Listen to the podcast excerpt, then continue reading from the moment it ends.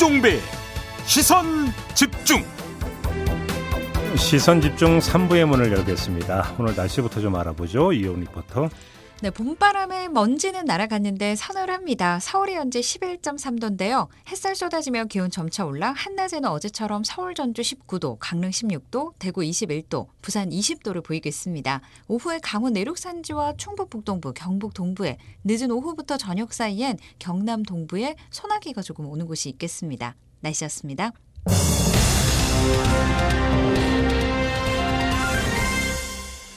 네, 검찰 수사권 분리 법안 문제 내일 음, 형사소송법 개정안 본회의에서 처리할 예정인데요. 관련해서 더불어민주당의 박홍근 원내대표 연결해서 입장 좀 자세히 들어보겠습니다. 나오 계시죠, 대표님? 네, 수고 많으십니다. 네, 요즘 대표님 골치 많이 아프세요? 네, 그래도 거쳐야 될 과정이라 생각하고 있습니다. 일단 국무회의 연기를 청와대 요청을 했는데 혹시 답변이 왔습니까? 저희가 연기 요청한 바는 없고요. 예. 어, 이제 어, 국회에서는 어, 이 법안의 심사와 의결 절차에 저희는 충실하는 것이고요. 음흠.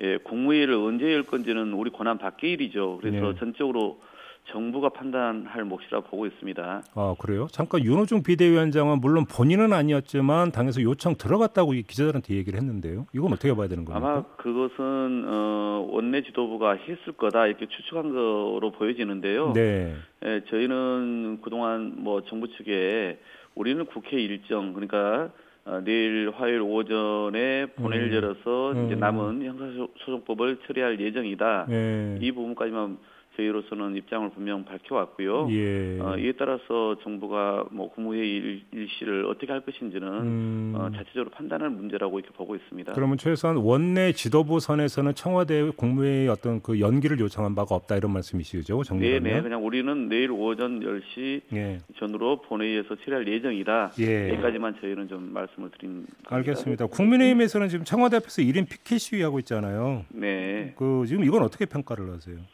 글쎄 저는 좀 납득이 되지 않는 게 말입니다. 예. 우리 권성동 국민의힘 원내대표가 그걸 또 주도하시던데 음. 본인이 어, 국회의장의 중재안에 대해서 어, 자당의 의원들을 모아놓고 총회를 열어서 추인을 받았고 이걸 어, 국회의장과 함께 저랑 삼자가 모여서 합의서에 서명을 하고 국민들 앞에서 발표를 하지 않았습니까? 네, 네, 네.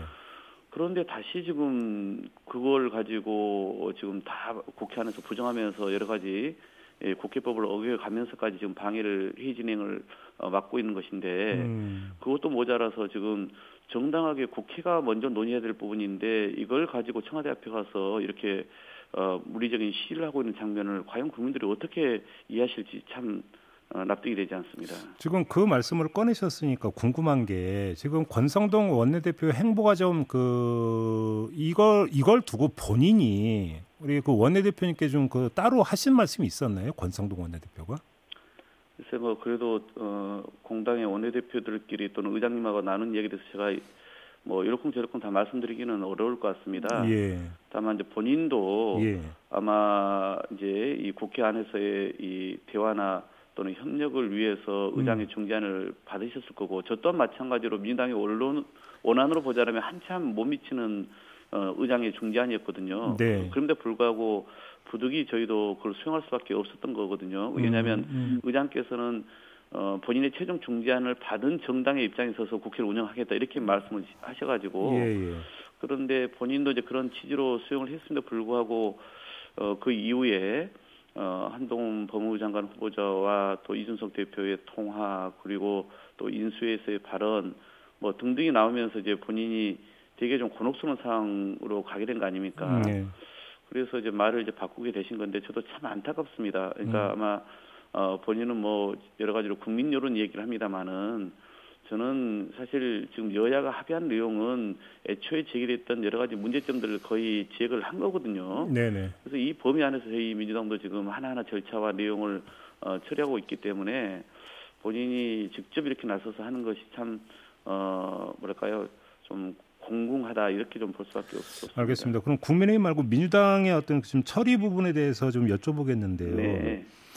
그 부칙의 1년 6개월 뒤에 부패와 경제 범죄에 대해서도 그러니까 이거에 대한 어떤 수사권도 완전 폐지한다라는 내용을 담아야 된다라는 당내 일부 의원들의 요청이 있었음에도 불구하고 받아들여지지 않았는데 왜 이렇게 판단하신 겁니까?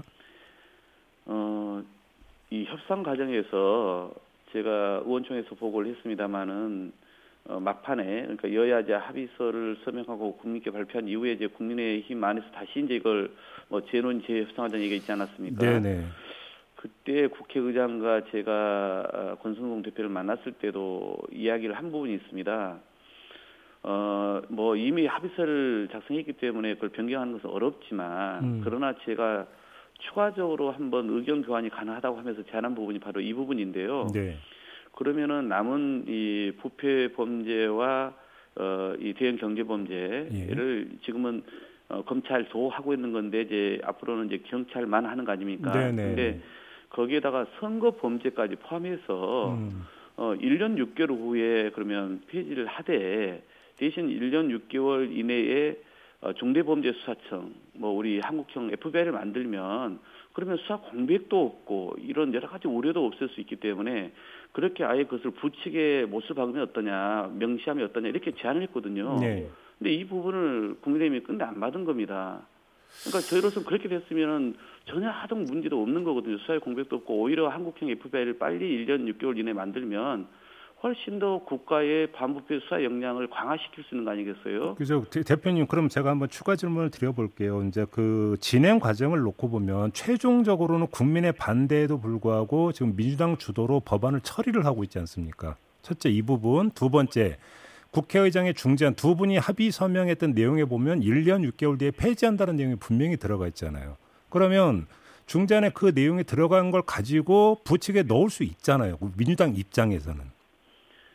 어, 국회의장께서 네. 이제 이 문제 저는 끝까지 제가 이걸 주장을 했습니다. 네. 그런데 어, 국민의힘이 이제 이 1년 6개월 후에 이 그 남은 직접 사건 두 개 또는 아까 말씀드린 선거 범죄까지 포함해서 네. 이걸 부칙에 넣는 것을 국민의힘이 일관되게 또 반대를 했거든요. 음. 말씀드린 것처럼 그런데 이제 의장께도 그러면 어, 합의서의 뒷부분에 한국형 FBI를 만들면은 어, 두 개 남은 직접 사건도 폐지하고 중순으로 이관한다고 돼 있기 때문에 네. 합의 정신에 어, 부합한다. 그렇기 때문에 1, 년 6개월 후에 이, 이게 범죄도 이제 어, 폐지하는 것으로 부칙에 명시하자 이렇게 말씀을 드렸는데 음. 의장께서는 그것은 이제 국민의힘이 그동안 반대를 해왔기 때문에 이 합의 정신에는 반한 것이다. 부칙에 명시하는 게 네네. 그러니까 이제 그건 의장도 이제 일관되게 국민의힘이 반대한 것을 또 국민의힘이 나중에 이제 합의를 좀 파기하고 있는 상황이기 때문에 예. 그것을 뛰어넘는 내용으로 어 이 검찰청법을 개정했을 때 그러면 국민의힘이 거기에 대해서 합의 내용을 뛰어넘는다라고 문제 제기를 할 것 아니냐라고 네네. 해서 이제 끝내 저희가 거기에 반영시키지 못한. 근데 이제 이 문제를 집중적으로 여쭤보는 이유가 이제 사개특위를 구성하기로 했잖아요, 민주당은. 네네. 근데 문제는 사개특위를 구성을 하더라도 지금 국민의힘에서는 응하지 않겠다고 밝히고 있는데 만약에 이런 상황이 계속 공전으로 간다면 이 그 1년 6개월 뒤에 폐지한다라는 조항이 없는 상태에서는 최종적으로는 이렇게 공중에 붕 뜨고 부패와 경제 범죄는 계속 검찰이 직접 수사권을 행사하는 것으로 귀착이 될 수가 있지 않습니까? 이제 그런 우려가 있어서 저희도 부칙 명시를 요구했던 것이었고요. 예, 예. 어, 지금은 이제 결국은 원래 그 합의서에 나와 있는 것처럼 이제 사개특위를 구성해서 그 안에서 어, 이런 중수청 설치를 1년 6개월 이내에 하고 그 두 개 범죄를 이관하는 것과 경찰에 대한 여러 가지 이제 견제와 또 이 감찰 기능 등에 대한 이제 논의가 되거든요. 네. 그런데 이 사개특위 구성안은 저희가 지금 운영위에서 이제 처리를 해놨습니다만 향후에 저희는 국회 본회의에서 처리를 할 거고요. 음. 그러면 어, 사개특위 구성과 관련해서는 저쪽에서 명단을 저는 안 내릴 수 없다 생각합니다. 네. 또 이미 그런 그 조항들이 좀 담겨져 있고요. 그래서 저희로서는 개무 발차한다는 말씀을 드렸는데 음. 이미 여야 합의와 관련해서 또 저쪽에서도 국민의힘이나 또 검찰마저도 과, 어, 최근에 그런 관련된 이 국회에서 특위나 또 TF를 구성하자고 본인들이 여러 번 주장했던 부분이거든요. 음. 그래서 자기들 스스로 또 이거 말을 바꾸는 것도 맞지 않기 때문에 어, 이번 기회에 이제 이 사법행정 시스템 전반을 선진하는 문제와 관련해서 어, 특위를 구성할 거고 저희는 어, 구성하고 운영하는 데는 문제가 없다 생각합니다. 근데 일각에서는 조금 전에 저희가 2부에서 인터뷰했던 하태경 의원도 비슷한 진단을 내놓은 바가 있는데 내심으로 민주당 같은 경우도 중수청 설치에 좀 미온적인 거 아니냐. 왜냐하면 그렇지 않습니다. 한동훈 법무부 장관이 주도하는 공과 중수청 설치가 되는 것을 경계하고 있는 거 아니냐. 이런 그 일각의 시선이 있거든요. 전혀 아닙니까? 그러니까 저는 이번에 이 그 수사권과 기소권 분리 문제도 마치 민주당의 어떤 정치인들 보호 프레임으로 아주 네. 악의적이고 거짓말로 어, 이렇게 짜가지 않았습니까? 네. 이것도 마찬가지입니다. 음. 뭐 지금 국민의힘의 그 정책 의장께서도 마치 우리가 중수청 논의를 어, 법안에 빠뜨린 것처럼 얘기를 하던데 전혀 그렇지가 않았거든요. 음. 그러니까 사실이 아닌 걸 가지고 얘기를 하는 것이고 이미 민주당 의원들 이름으로 중대범죄수사청 설립 법안들은 나와 있습니다. 그리고 네. 저희는 향후에 이 사법개혁 특위에서 이 어, 중수청을 이 공 그 현재의 공수처처럼 독립기관으로 가져갈지 뭐 총리 산하에 둘 건지 법무부 그 산하에 둘 것인지 그런 것에 대한 논의를 해나가면 되는 거거든요. 음. 근데 저희는 여기에 대해서 전혀 소극적일 이유가 하나도 없습니다. 오히려 국가의 이런 전문적인 이 범죄 집 분야별 어떤 그런 수사 역량을 더 강화해야 한다는 것과 함께 네. 이번에 수사권과 기소권 분리를 통해서 국민들의 인권을 보호하자라고 하는 이 양자의 목표를 동시에 어, 달성하자는 것이 분명합니다. 그러면 지금 말씀을 정리를 하면 중수청이 설치가 된다 하더라도 법무부 산하로는 안 갈 수도 있다 이런 말씀이시네요. 그건 이제 여야가 향후 사개특위 안에서 법무 산하에 두는 것이 맞을지 네. 미국 같은 경우는 FBI가 그렇게 돼 있지 않습니까? 예, 예. 또 지금 공수처는 어떤 독립성과 중립성을 보장받기 위해서 독립기구로 돼 있지 않습니까? 그렇습니다. 그렇게 가는 게 훨씬 더 이 정치 권력으로부터 어, 자유롭고 좀 이 공정하게 수사를 할 수 있는 장점이 있기 때문에 그렇게 하는 게 또 낫다 이런 얘기도 있는 거거든요. 예. 그건 이제 국민들의 어떤 합의를 이끌어내면서 전문가들과 토론해서 결론을 내리면 될 문제다라고 보는 것이죠. 알겠습니다. 아무튼 그 토요일에 본회의에서 검찰청법 개정안 처리하는 과정에서 네. 배현진 그 국민의힘 의원이 박병석 국회의장을 향해서 뭐 앙증맞은 몸 이런 식의 발언을 한 것을 민주당에서 상당히 성토하고 있던데 어떤 게 문제라고 보시는 겁니까? 우선 이제 배현진 의원 좀- 의원의 발언 문제뿐만 아니라 네. 그 지난 22일 저녁 그 법사위에서 어, 안건을 처리하는 과정에서 국회법이 2012년도에 선진화법이라고 해서 그, 그동안 국회 그 의장석이라든가 또는 각 상임위 위원장석 점거를 어, 명백히 금지를 하고 있거든요. 이것은 아주 엄벌이 취하도록 되어 있습니다. 네.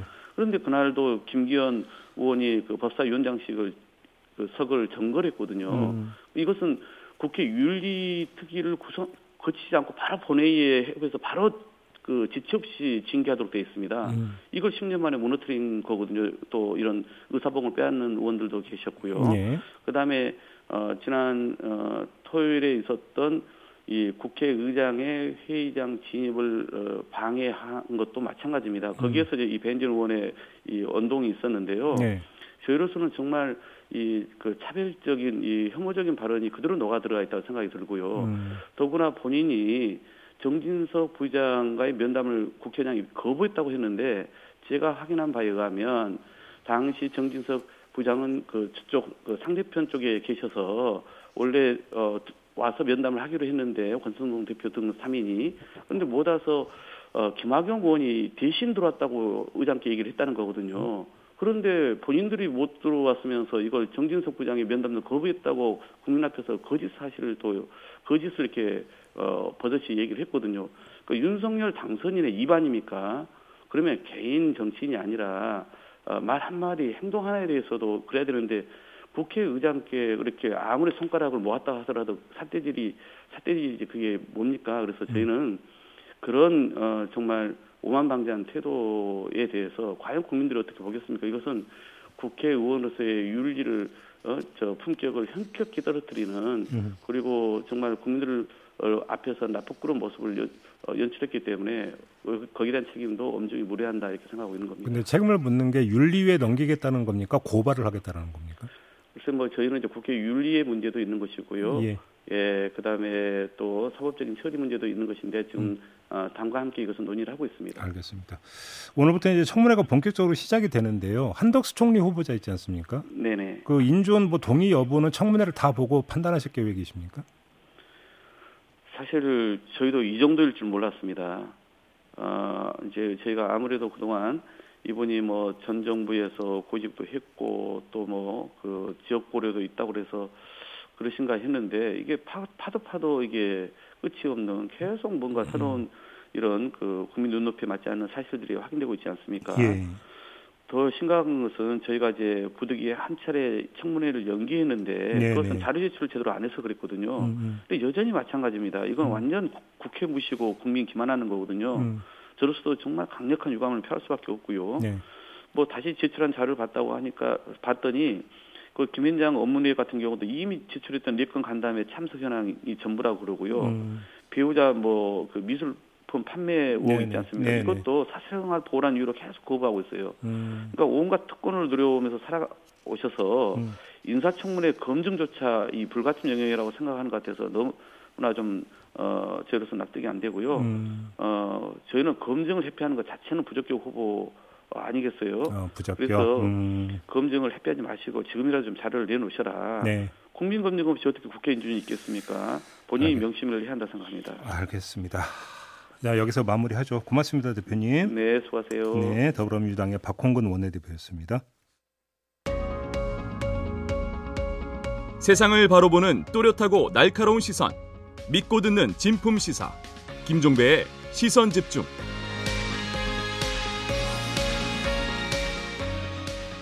네, 오늘부터 실외 마스크 착용 의무화가 해제가 됩니다. 반가운 소식이긴 한데요. 디테일하게 사실은 좀 그 정리를 해야 되고 점검을 해야 되는 사항들이 좀 많이 있습니다. 특히 대중교통을 이용할 때가 그런데요. 그래서 이분 연결해서 좀 잠시 이야기 좀 나눠보겠습니다. 서울교통공사노조 감정노동 감독관을 맡고 있는 노기호 영무원 연결하겠습니다. 나와 계시죠?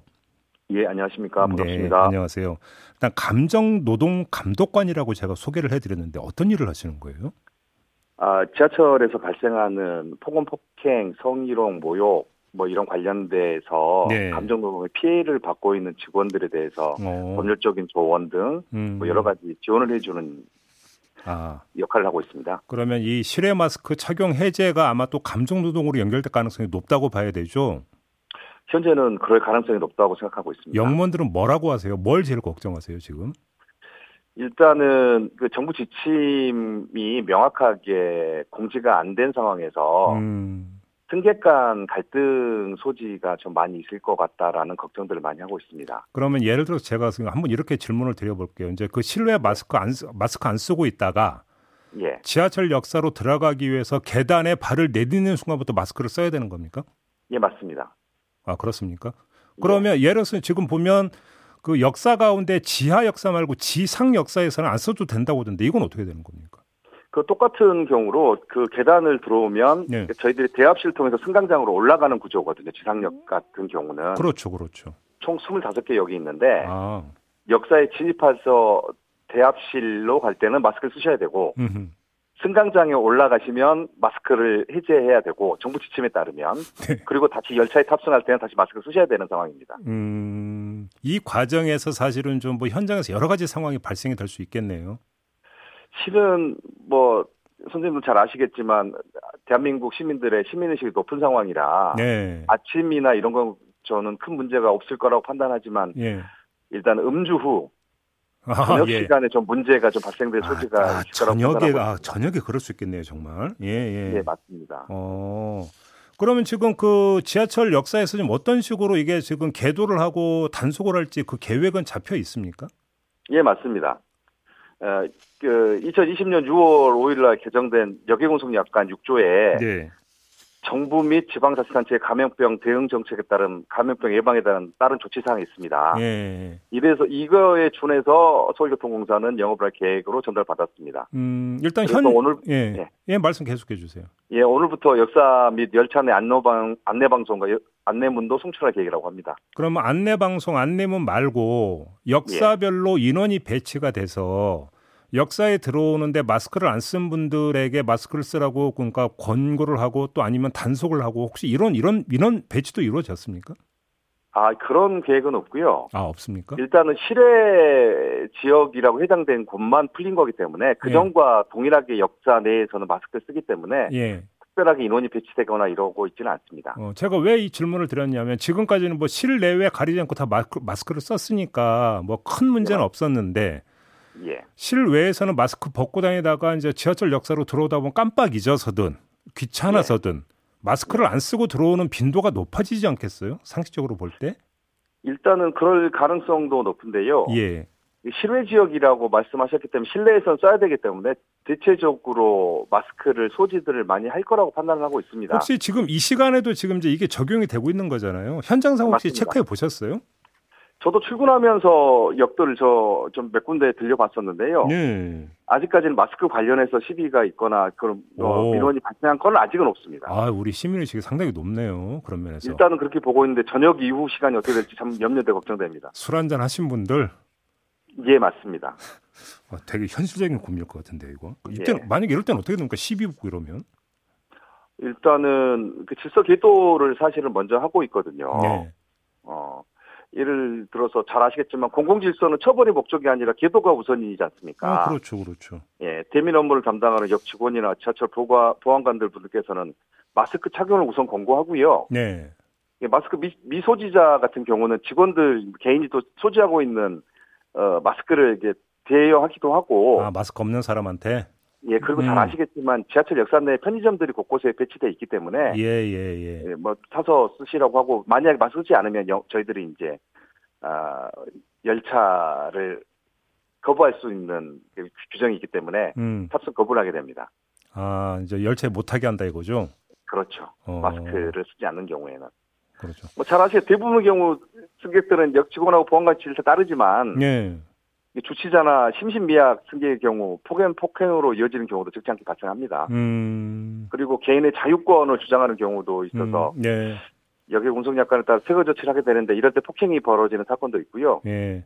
마스크 착용 관련한 승객 간에서 폭행 사건도 빈번하게 발생하고 있습니다. 아이고. 조금 전에 이제 감정노동 감독관이라고 제가 소개를 했는데 이럴 때 이제 영무원분들은 어떠세요? 심경이? 충격이 상당히 크죠. 그래요. 음. 예, 일단은 그래서 저희들 손에 해결이 안 되면 경찰에 그렇죠. 고소를 진행하거든요. 그렇죠, 그렇죠. 음. 예. 알겠습니다. 아무튼 우리 시민들에게 꼭 이거는 좀 꼭 기억하셔야 됩니다. 내지 꼭 이거는 신경 쓰셔야 합니다라고 꼭 말씀 주실 게 있던 뭘까요? 일단은 역 직원이나 지하철 보안관을 비롯한 지하철 종사자들은 지하철 이용 승객과 시민의 도움을 드리고 안전하고 편리한 지하철을 위해 있는 사람들입니다. 네네. 이용 승고를 통제하거나 감시하는 사람들이 절대 아니거든요. 음. 그래서 폭언, 폭행, 모욕 등 감정노동을 고소하는 직원들이 매년 늘어나고 있는데 네. 안전하고 편리한 지하철을 되기 위해서 직원에게 직원들이 욕먹고 맞지 않고 안전하게 일해야 된다고 생각합니다. 네. 아, 그리고 직원들의 지시는 정당한 음. 지시고 공중 질서를 위한 질서와 안전을 위한 지시이기 때문에 잘 따라주셨으면 하는 바람입니다. 알겠습니다. 자, 말씀 잘 들었어요. 고맙습니다. 예, 오늘 하루도 행복한 하루 되십시오. 네. 감사합니다. 네, 지금까지 서울교통공사 노조 감정노동 감독관을 맡고 있는 노기호 영무가 영무원과 함께 했는데요. 그냥 이것저것 신경 쓰지 마시고 지하철 역사에 딱 들어서는 순간부터 그냥 무조건 마스크 쓴다. 이렇게 생각하시면 아주 간편할 것 같습니다.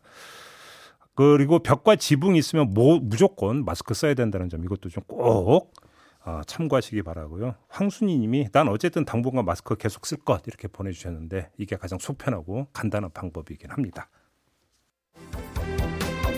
네, 시선 집중 본방 마무리하고 저는 유튜브에서 연장 방송으로 이어가겠습니다. 고맙습니다.